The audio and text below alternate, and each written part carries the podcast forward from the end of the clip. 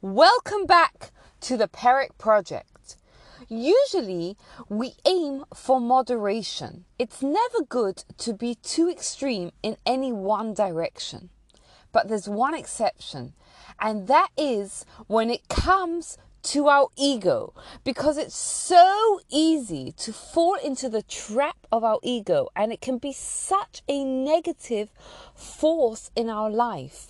So we're told, we're given the advice to be exceedingly humble in spirit. In fact, the word that is used, ma'od, extremely, is doubled up because we're told to not only be extremely, but also authentically humble.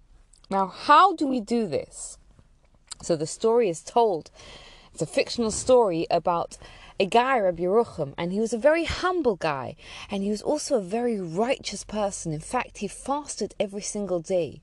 Now, someone was suspicious that his humility was a false type of humility, and he wanted to trip him up. So he once introduced him, and he said, "This Rabbi Yerucham, he fasts every Monday and Thursday." And Rabbi Yerucham stopped him and said, "No." That's not true. I fast every single day. So, how do we stay authentic at the same time as being extremely humble? So, the trick is that we can't make judgments about someone who's less accomplished than you. If you know someone who's less knowledgeable than you, the question we have to ask is how much of my knowledge have I translated into action? I know someone who's less capable than me. How much of my capabilities have I translated into action? We have to ask ourselves how much spiritual mileage I'm getting out of my personality. And here, the Mishnah is going to give us a very vivid image to help keep us grounded.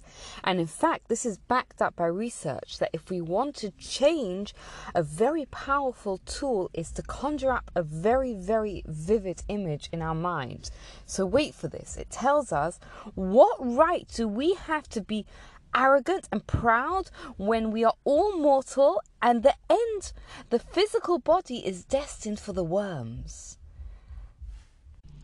It, it's vivid, but it's telling us that the word that it uses is is tikva, which means hope. It's telling us that we have three safeguards to keep us grounded and to keep our ego at bay.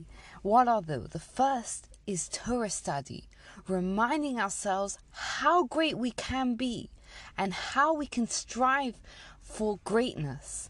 The second thing is Shema, by remembering that there's a God and there's a plan. It helps keep us in check. And the third thing is remembering our mortality, because when we remember that, it puts everything else into perspective. And interestingly enough, this is the imagery we use when we ask God for compassion, because just like it helps keep us in check and it helps us keep grounded, that is why God has compassion on us and forgives us because we are human. But there is a place, there is a time when we can have misplaced humility. And that is when we see and when there is behavior that desecrates the name of God or that or actions that compromise our our moral values. What do we mean when we say an action that desecrates God's name? So that's something, a behavior that leads people that are seeing it to think to themselves, wow, is that the way that Jews behave? Now, interestingly enough, the Chofetz Chaim, who lived a couple of hundred years ago, was once telling his son that he had to behave a certain way. And his son says, What do you want from me? I'm not a Torah scholar, I'm not a holy person. And the Chofetz Chaim said to him, You know what? You may be right. That when you do something good, people look at you and think, Ah, you're just a regular person.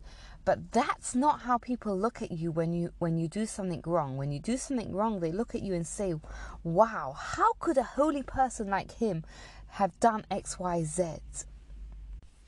Often we underestimate just how influential we are and how much of an impact our actions can have on other people. So we have to make sure that our actions are going to have a positive impact on other people. And at the same time, keep grounded and remember to stay extremely and authentically humble. Thank you so much for listening.